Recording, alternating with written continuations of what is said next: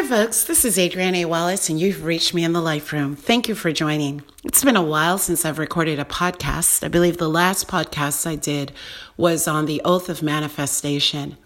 And um, I typically like to note the time of these podcasts. It's 2018, and we are um, a day past uh, America's Independence Day, July 4th. And um, there's a lot going on. June was a temperate month in many ways, not only high weather temperatures where it started off really cold and then the last few days became really hot, um, but it feels like the earth in and of itself is boiling. There is so much disunity, um, so much suffering, and so much going on that we have become accustomed to there are still mass shootings going on, and um, there are still people dying, and there are children being separated from their parents who've entered the country illegally and being held those children in detention centers and there is reform. And so we are in a state of upheaval, but there are still a lot of great things happening. Uh, most recently, where I have family members and friends who are either sick or ailing. And in the case most recently this morning at 2 a.m., um, a very uh, beloved man who I attended church with for the past 10 years or so um, has passed away. Don Gary. So, a moment of silence for Don Gary, who served his family, his community, his congregation well.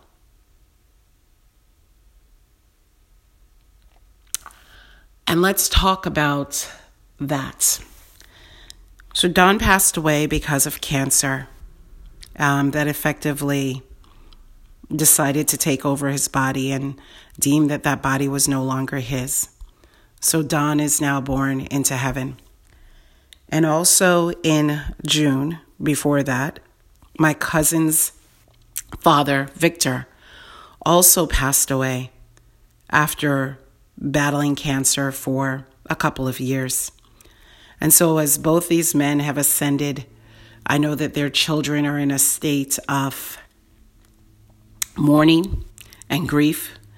And um, so too are their wives. And I just send hopes for peaceful mourning to those families, that the memories that come to them are the most amazing of memories.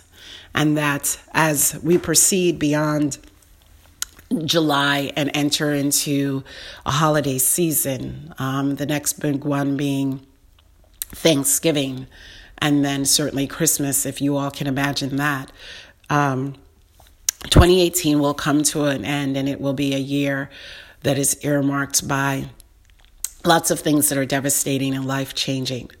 But still, too, there is the presence of things that are more ethereal and more grand and more successful and wonderful. Still, too, there are transitions in work. Still, too, there are transitions in relationships.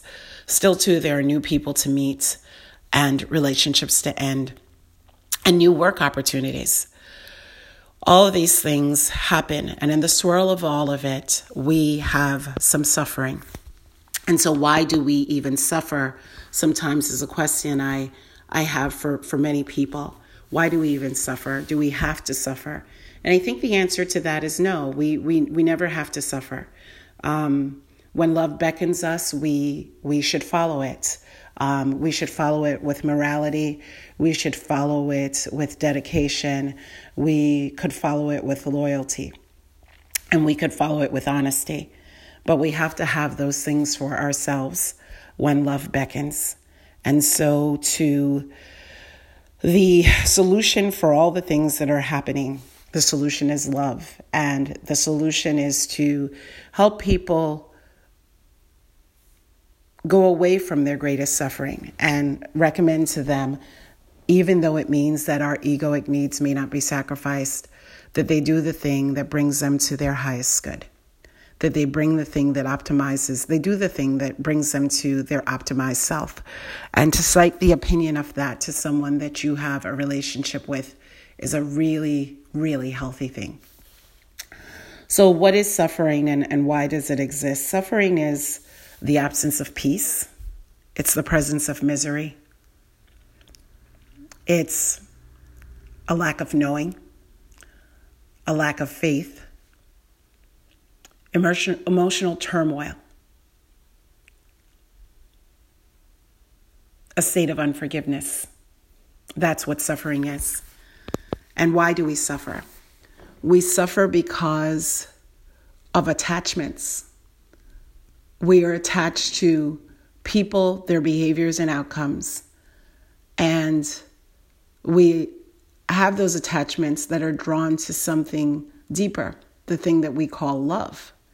So the endorphins that come from hearing someone's voice, being in someone's presence, spending time with someone, the attachment to that that we have as human beings is what creates suffering. And losing that, be it for a matter of hours or days or for what looks like the rest of your life without someone is what creates suffering. So when people die, there is great suffering, especially if you've had years of having stimuli and endorphins rise and fall on the basis of your emotional attachment and your physical attachment to a person. We sometimes suffer because we have emotional attachment and physical attachment to things, things that change and alter our mood or our way of being and seeing. For some people, it's something as simple as watching TV. For others, it's cigarettes or coffee. Attachment to things, this idea that there is a certain thing that we cannot do without, creates suffering. Alcohol, you know, which actually is something that, while it alters our mood and is oftentimes used for celebration, it actually ferments our body. All alcohol is fermented. It's how it's how it's created. And so, you know, a high intake of that to numb yourself, anyone who does that is actually fermenting their body. And some bodies have greater tolerance than others. Sugar alcohol has lots of sugar in it, but there are people who cakes, cookies, ice cream, all sweet things, mounds and mounds of sugar is something that they are addicted to and they feel that they need and they must have. And so, too, we look at this life and we say, why do we suffer? And so, the base reason that we suffer is because we are attached to something, some person, some outcome rather than being in the present moment and being at peace now. If you are attached to an outcome, it is hard to be peaceful. If you are attached to a person, it's hard to be at peace. When you release those cords that are psychic and very much like barbed wire, when someone pulls away, when you release those cords, you're subject to less suffering and you're in a greater state of peace. And so we have to look at life, dying, and death in that way. And we also have to look at the life that we live right now, the life that we're living right now, as our state of not living, but our state of dying. So the question is how are you dying? Are you dying attached to things? Are you dying in a state of discovery? Are you dying giving love?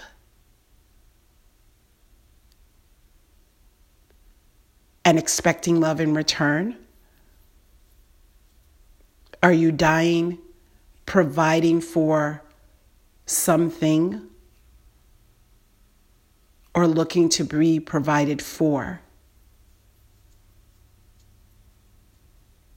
Are you dying in service? Are you dying by taking?